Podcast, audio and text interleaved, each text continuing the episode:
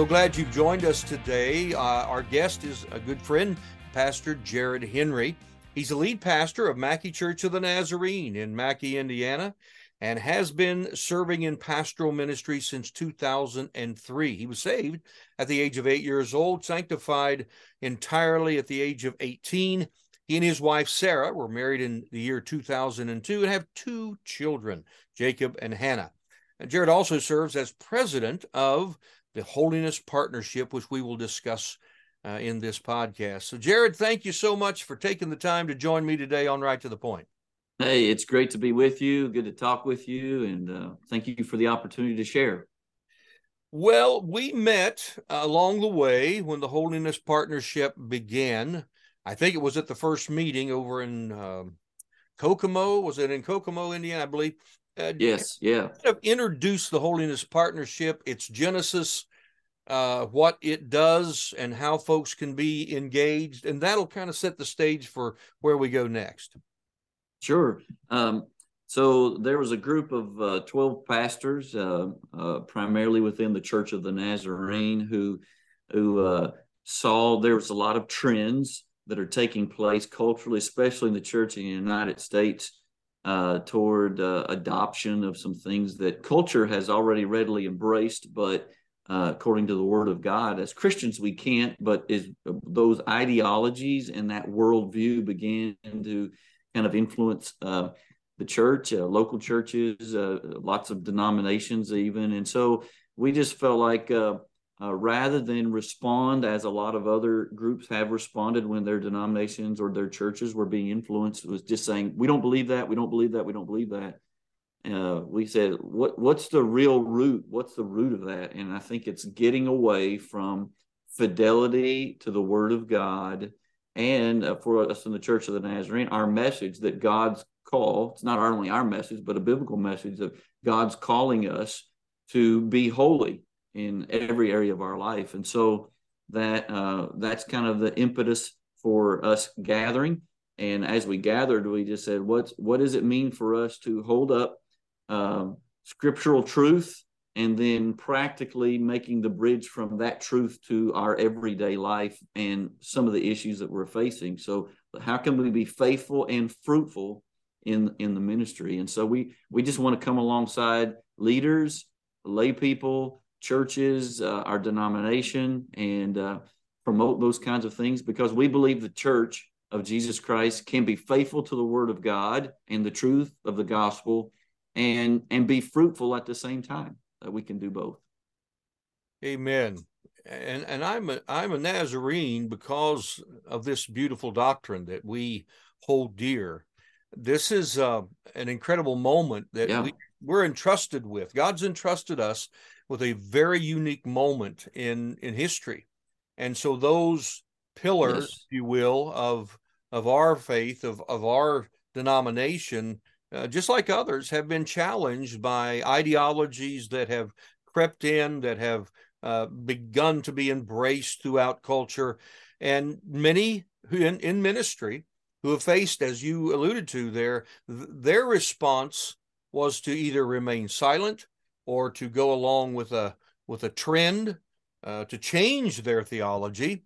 Um, but then there's also the option of standing mm-hmm. firm not just standing firm in a um, uh, in a uh, rigid sort of way, but in a, eh, firm in a logical and sensible. Have a conversation and let's understand what we really believe. And that's what I appreciate about the Holiness Partnership. Yes. You're you're approaching this conversationally with biblical truth, but I think that's having a tremendous effect. Don't you? Don't you? Well, yeah, I, I, absolutely. But and here's the thing: I tell folks often who are who are starting to navigate these issues, maybe in their local setting or denominationally. I said, what we need are people, men and women, who have thick skin but a tender heart. Yeah. And a lot of times we have thin skin and a hard heart. Uh, we, we, want the opposite of that. I really believe that you can have thick skin to be willing to stand unapologetically upon the truth, but at the same time, do so in such a way that is winsome that is gracious and that is full of love, holy love toward those who we disagree with. And and you know, you, you kind of mentioned that this is affecting a lot of churches. this is not even new to our time period in our culture. This is this is every generation of the church throughout history has had to deal with the fact that we live in the world, but we're not called to be of it. And so we have to constantly be be uh, addressing and going back to the Word of God. How does what's going on in our world? How is that informed by what the the, the God of the universe, the Creator, says and re- has revealed to us about how we're to live life? So from the time of the Israelites, when God's He says, you know, you're you're in this world. I don't want you to be like the Canaanites, though. You're not to be like them.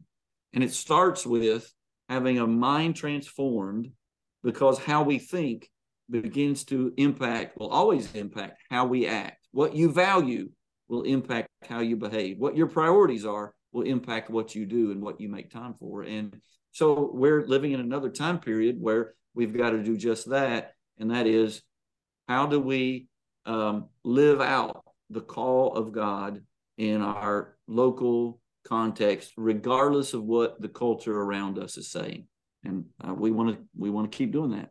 Here, here, and and there's let's just plow into uh, a particular issue because this is where, as we understand what the scriptures say, uh, we are given great example as Paul left Athens, headed toward Corinth, uh, and and he was overwhelmed with some of the issues that we deal with today, the the issues of uh, sexual immorality and uh, some of the things, some of the ideologies that are that permeate our our culture today. That people in every church are looking at, they're understanding, and as you alluded to, that there's a worldview. We'll do what we think uh, the attack on mm-hmm. the mind, all of this has been a concerted effort to change the minds of people. Uh, but the Word of God does the same yeah. thing. So the counterfeit approach is to change the mind, drawing people away from their Creator. But the biblical approach does just the opposite and brings glory to God as we speak biblical truth to these issues, especially in the issues of human sexuality yes. that are everywhere uh, around us.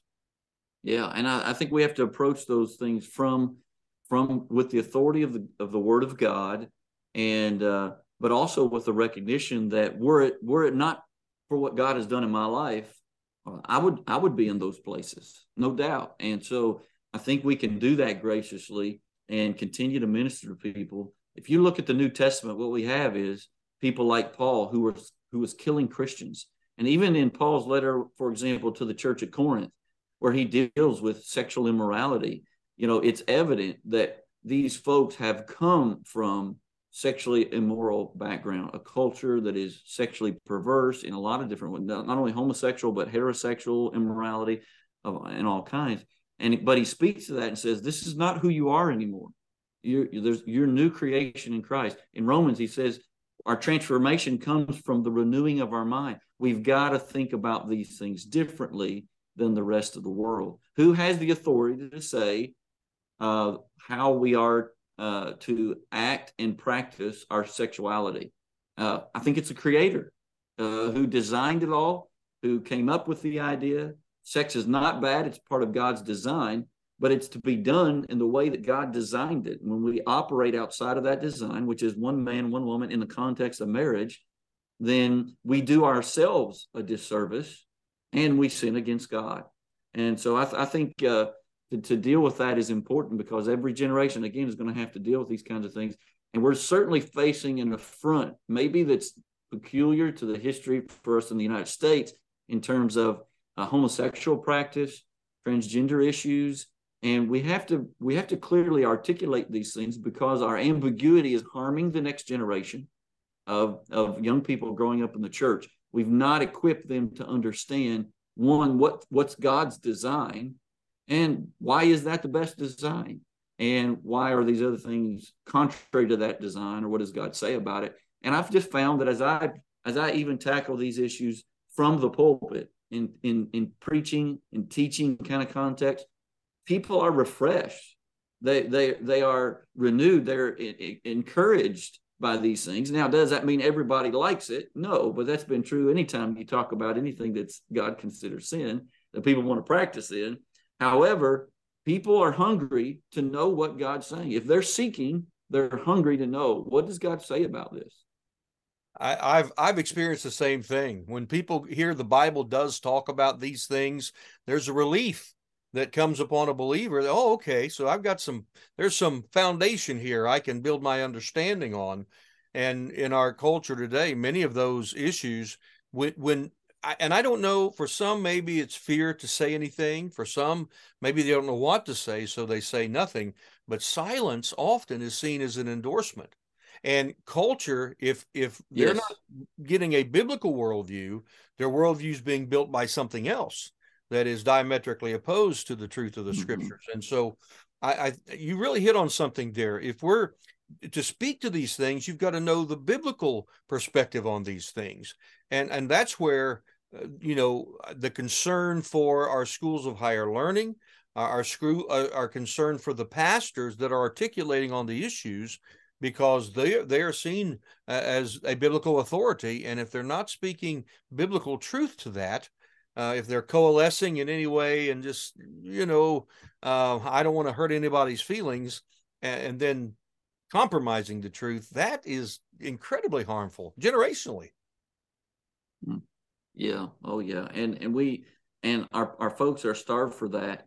Um, you know, I think some pastors are intimidated about talking about these you know hot button issues for maybe a variety of reasons. One, one we don't want to.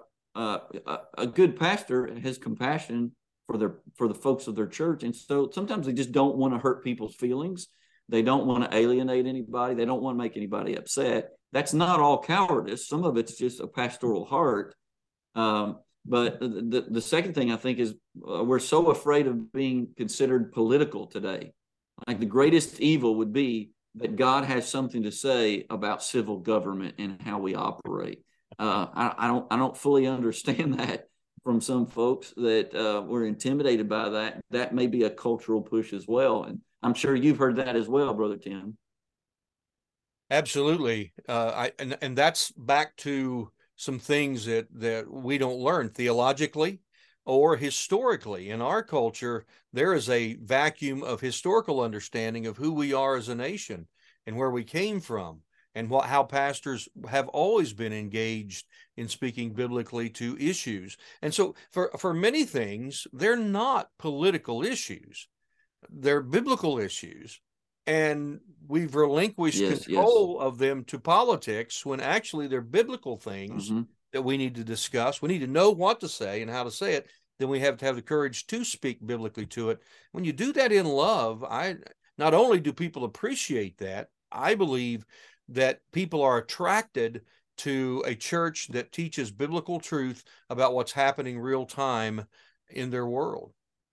Yeah, and and what what what does a prophet do but to spend time in the presence of God with his word and come back and say, this is what God says.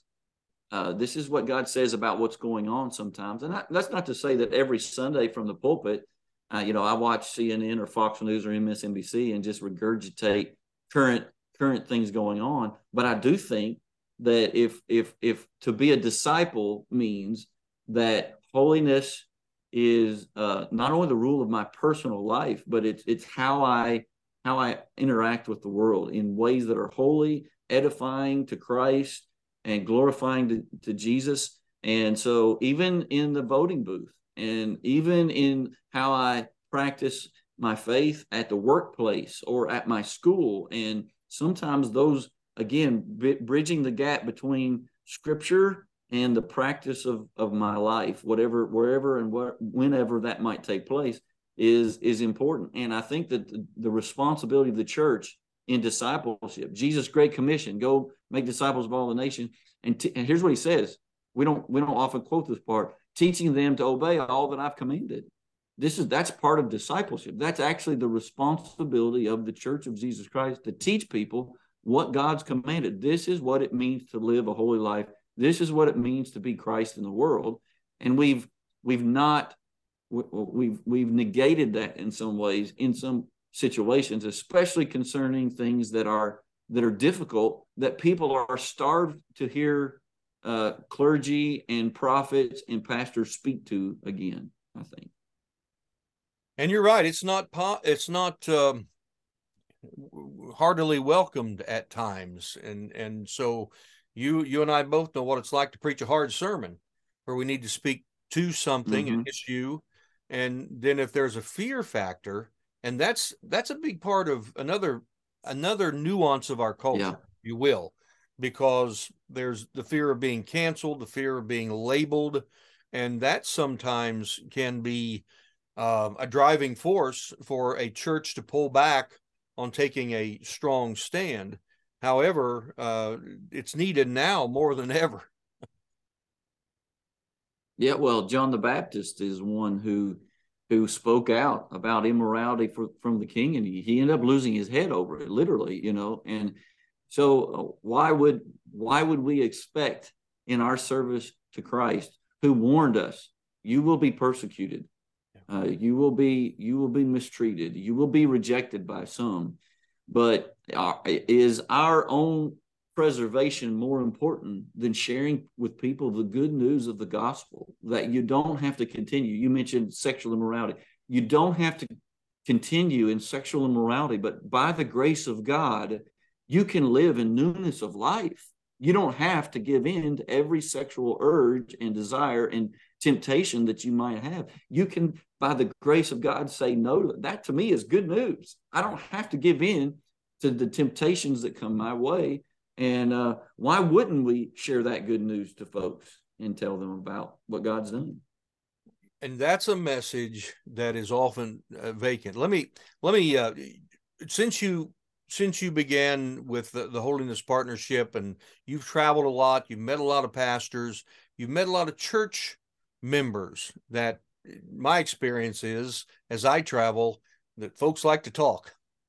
they like to tell me what they're concerned about or they're Mhm. worried about. And so what what are you sensing is the greatest need in the church or the Church of the Nazarene right now in America in the uh, climate we're in and and you know you can you can mention a few topics take your time but uh, what what's the greatest need and perhaps what's the most needed response Uh, I would say, um, and just let me speak since I since I'm a, a pastor or you know and, and a preacher, uh, I'll, speak to to that. What what's needed in the pulpit, uh, maybe first. Uh, one, I think people are starved for biblical preaching, not just preaching that happens to have a couple verses sprinkled in, but that the essence and the core and the foundation of standing in front of the, the congregation is is rightly dividing the word of truth to them that they are hungry for that. And um, and they're they are wanting someone to say even things that might be hard for them that might be considered you know oh man i'm challenged in that area. I think there's still there's a hunger for that um, among laity that are believers and maybe have been for a number of years. There's also a desire for that among people new to the church the the the current cultural climate maybe or the the ideology uh, among some ministers is that we don't want to alienate anybody uh, intentionally with with the message. But jesus said hey the stumbling the gospel is a stumbling block. It's foolishness to some you know and so it, that let it be you know. Don't let my personality or my works or whatever be that stumbling block but let the gospel do what the gospel does and and but but newer people who aren't Christians who who are uh, searching or seeking get frustrated because if they do come into the church, sometimes the the uh, a pastor is so ambiguous about truth that you walk away. I mean, you've probably heard sermons. I'm not sure where that where that person stood on this issue. They Yeah. danced all the way around this thing three times, but weren't clear about it. Yeah. Yeah Um, so I, I, I just think that, um, that that so biblical, biblical biblical truth, clarity about that truth, and then and then uh, th- making sure to emphasize the good news. We don't end with the diagnosis. In other words, you know, I go to a doctor and he says, "You got this disease. Uh, see you later. You owe me a hundred bucks or whatever the doctor visit is." You know, that, that's not the kind of doctor I want to go to. I want to go to a doctor who's not going to lie to me about my diagnosis but is also going to be able to say, we've got a procedure here.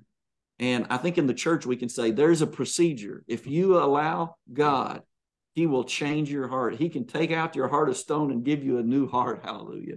Amen. And so I, I think that there's a real strong desire for, you know, biblical preaching, clear preaching, and and uh, good news preaching uh, in in our pulpits, teaching that way. Uh, I think that people are starved for that, and it's just refreshing to them when they experience that. God, give us a revival of expository preachers that uh, champion mm. the truth of God's word. Now, uh, let me kind of circle back to again as a pastor, uh, Jared. The, we are also blessed living now to begin to minister to different generations who have distinct approaches and a distinct um, uh, understand or uh, how can I say it? Distinct ways of understanding and responding to to things. It's there are marked some marked differences. We're all human, but there are some you know generational issues that that really give me heart because I as I'm seeing uh, younger generations, there is more of a hunger for reality, for for genuineness, for authenticity, and and we yeah. need to be ready to, in a very good way and effective way, articulate uh, and push people to the word because once they get hungry for the word and get a taste of the word of God, then they're going to to be great students of the word. I'm really hopeful for some young generations I'm seeing, aren't you? Yes, yes, I, absolutely. I, I am too, and and I, I think that uh, uh, people, uh, younger folks, are starved for some authenticity. Are there are there some uh, just like any generation who are so in love with the things of this world that they're not going to release and, and embrace Christ? Sure, there probably are, but there's more. I think you know the recent uh, revival in Asbury at Asbury University uh, of young people and that went on for a number of days. I think is is is, is just more evidence to it's not that people are rejecting Jesus Sometimes they're rejecting the the church has settled for a form of godliness but denied the power. And so we've uh, we're we're not just against sin, we're for Christ. And we we we, we have got to lift up Christ and exalt him and uh, and and disciple folks again and be real. We can't just fall into the forms, have church and not talk about hard issues because they could be controversial. We might lose somebody. We're losing people because we're not talking about them, uh, these issues. And then our young folks are going to school, they're going to university, they're they're on social media, they're watching uh, Hollywood and the, the the greater news media, and they're hearing different things. And the world is not afraid to talk about these issues. In fact, the world's not afraid to ram it down their throat uh, and so we we've got to get past this this uh, you know uh, unwillingness to talk about hard issues. I I, I preached um, a couple years ago now. We our church was we were you know kind of coming out of the COVID thing and still trying to build back up. And and I, I told them I said I'm going to preach a message next week that's going to be talking about sexual related issues. And I was in the book of Corinthians, and I said I'm just I'm I want you to know I'm rating this PG 13 because I want you to, you know, your kids may want to go to the children's church. We had the biggest attendance since COVID had started that Sunday. And uh, because I think one, it was a little, it was maybe a little bit uh, dramatic to say, well, this is PG 13 sermon. You know, I wasn't graphic or anything, but, but people, people were hungry to hear what the Bible had to say about these issues because they heard all kinds of things. And a lot of folks, especially younger folks, had uh, their feedback was Nobody's ever said the things that you said. Nobody's ever told us, you know, this is what the Bible says about, you know, living together before you're married, about homosexuality, about gender issue, whatever it might be. We, we, we haven't heard these things and we want to know because there is a desire. And so sometimes as the church, we're not only dealing with these hardline, uh, antagonistic folks who are uh, militaristic in terms of pushing their agenda. But there's some folks who've been caught in the crosshairs or in the crossfire of all this, and they're genuinely trying to trying to figure things out. They've just not been taught the truth.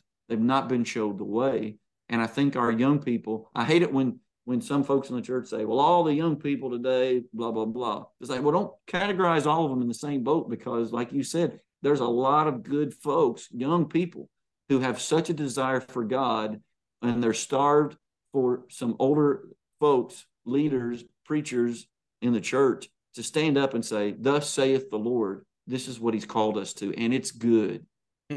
That's good. That's good. I remember when the Obergefell ruling came down from the Supreme Court, I, I began to to tell people I'm going to talk about this Sunday. I'm going to talk about this Sunday. And man, we had a full house just to hear what, you know, was mm. said. And and sometimes and I've heard that. Yeah. It's, it's, a little disheartening to hear. I I didn't know the Bible said anything about that, or nobody talks. I I appreciate that, thank you, but it's a little sad. It makes me sad because that's not happening. And at the same time, there's yeah. a 24 hour a day, seven day a week stream of information going into the hearts and minds of our children and grandchildren that's teaching an entirely antithetical worldview to them and so it's necessary it, it's truly necessary that we uh, that we say something. And these young lives uh, need exactly. something. It, it, you know as i work for the F, uh, the family research council george barna's data that tells us only 6% of americans have a biblical worldview. 21% of those who attend church regularly 19% of all born again believers uh, that say they're born again 51% think they have a biblical worldview that's the climate that God's entrusted to us. Uh, those who they really didn't know the Bible said anything about it, and maybe their parents didn't know either because they didn't have a biblical worldview. That that to me, Jared, at the same time as as as it is depressing, it is thrilling because there is fertile ground mm-hmm. truth, and we get to we get to preach it and teach it, don't we? Yeah, absolutely. And, and here's the thing: I think this is, it, it in some ways is exciting because uh, not that not that the, in the church they don't have a there's so few people have a biblical worldview, but the reality that we have an opportunity, maybe like never before, to speak in to the lives of those that are our brothers and sisters in Christ, those in our churches, and even beyond. Yeah. And uh, not not not to force our opinion, but people are looking at pastors, uh, leaders, the church at large, and at least going to say, okay, what do you have to say about this? Because even people who aren't Christians are still wondering, okay, what does the church have to say about this? And so we've got to we've got to use discernment, we've got to use wisdom, uh, and uh, spend time with the Lord and in His Word to rightly divide that, to communicate that to the world, to be to be the conscience for our culture, for our go- for the government, um, uh, where we are at and uh, to, to begin to say, hey, when, when you're ready, here's what God says about this. You need to know this because righteousness exalts a nation, sins are reproach to any people. And I think that we're going to see, you know, people that have gotten away, you know, for example, I, I think abortion is the murder of a child in the womb, no doubt. But we've got to start to be able to articulate not just uh, the political phraseology, but but also the biblical reality. I, I tell people often, if I, when I talk about issues like abortion, abortion's not a political issue; it's a moral issue, we've got to be able to make sure that there those things are not conflated in the minds of people. Yes, this is there's political things that are going on about this. The same thing is true of sexuality. We are harming the the transgender stuff. We are harming folks you know the, the most and, and and a lot of folks that are even within the church that are want to compromise like on the transgender say well you know we, if we really love people we're going to accept whatever their preferred pronouns are whatever their preferred you know gender is we're going to accept that. But but i think that's not that's not at all loving. And i use the illustration that if i had a uh, somebody in my office who was dealing with anorexia and they just said they looked across at me and said you know i just think i just think i'm fat and I, I really am. But I'm looking at them and I'm thinking about their skin and bones. They are they are malnourished. They are they are harming their body with this perception that they have of themselves. The most unloving, hateful thing that I could ever do is say, you know what, you are fat. You're fat. And that's exactly what we are being pressed to do when it comes to the transgender issue And is that loving? No. Is it truthful? No. Is it right biologically? No. Is it right biblically? No. It's not right in any way. And so, why do we think that untruth is ever loving? Now, you can be harsh with truth. I'm not suggesting that, but I'm suggesting that if we're going to be loving, uh, we're willing to risk something so that people will know the truth. They might reject the truth. Uh, that's not our responsibility. We can't force people to accept it, uh, but they might reject it. But there will be some that will accept the truth, and we will have been a part of God's redemptive work in their life. And so that's where the church has got to get. We've got to be that place, and we've got to talk and think through the issues of transgender. Why is why are certain things uh, sexual immorality? What is the harm that comes from that when you deny the Creator's uh, plan for our sexuality? You know, uh, all these cultural issues, they're hot button, but we've got to explain them and we've got to talk about them. It's important. Here, here. That, and, and I, James' letter to him that knoweth to do good and doeth it not, to him it's sin. Uh, when when we don't yep. speak truth, we're sinning we're we're not being uh, biblical and we're bringing more harm thanks for that perspective i i i really appreciate it i don't know that i've ever heard it put any better than that jared thank you very much uh, the holiness partnership uh, is something that i want to point people to the holinesspartnership.com is the website uh, there's an event coming yeah. up in indianapolis here in in june um, but then uh, other events will be featured there as well. Folks can sign up there so that they can get updates. Kind of talk about that real quick before we uh, before we land the plane here.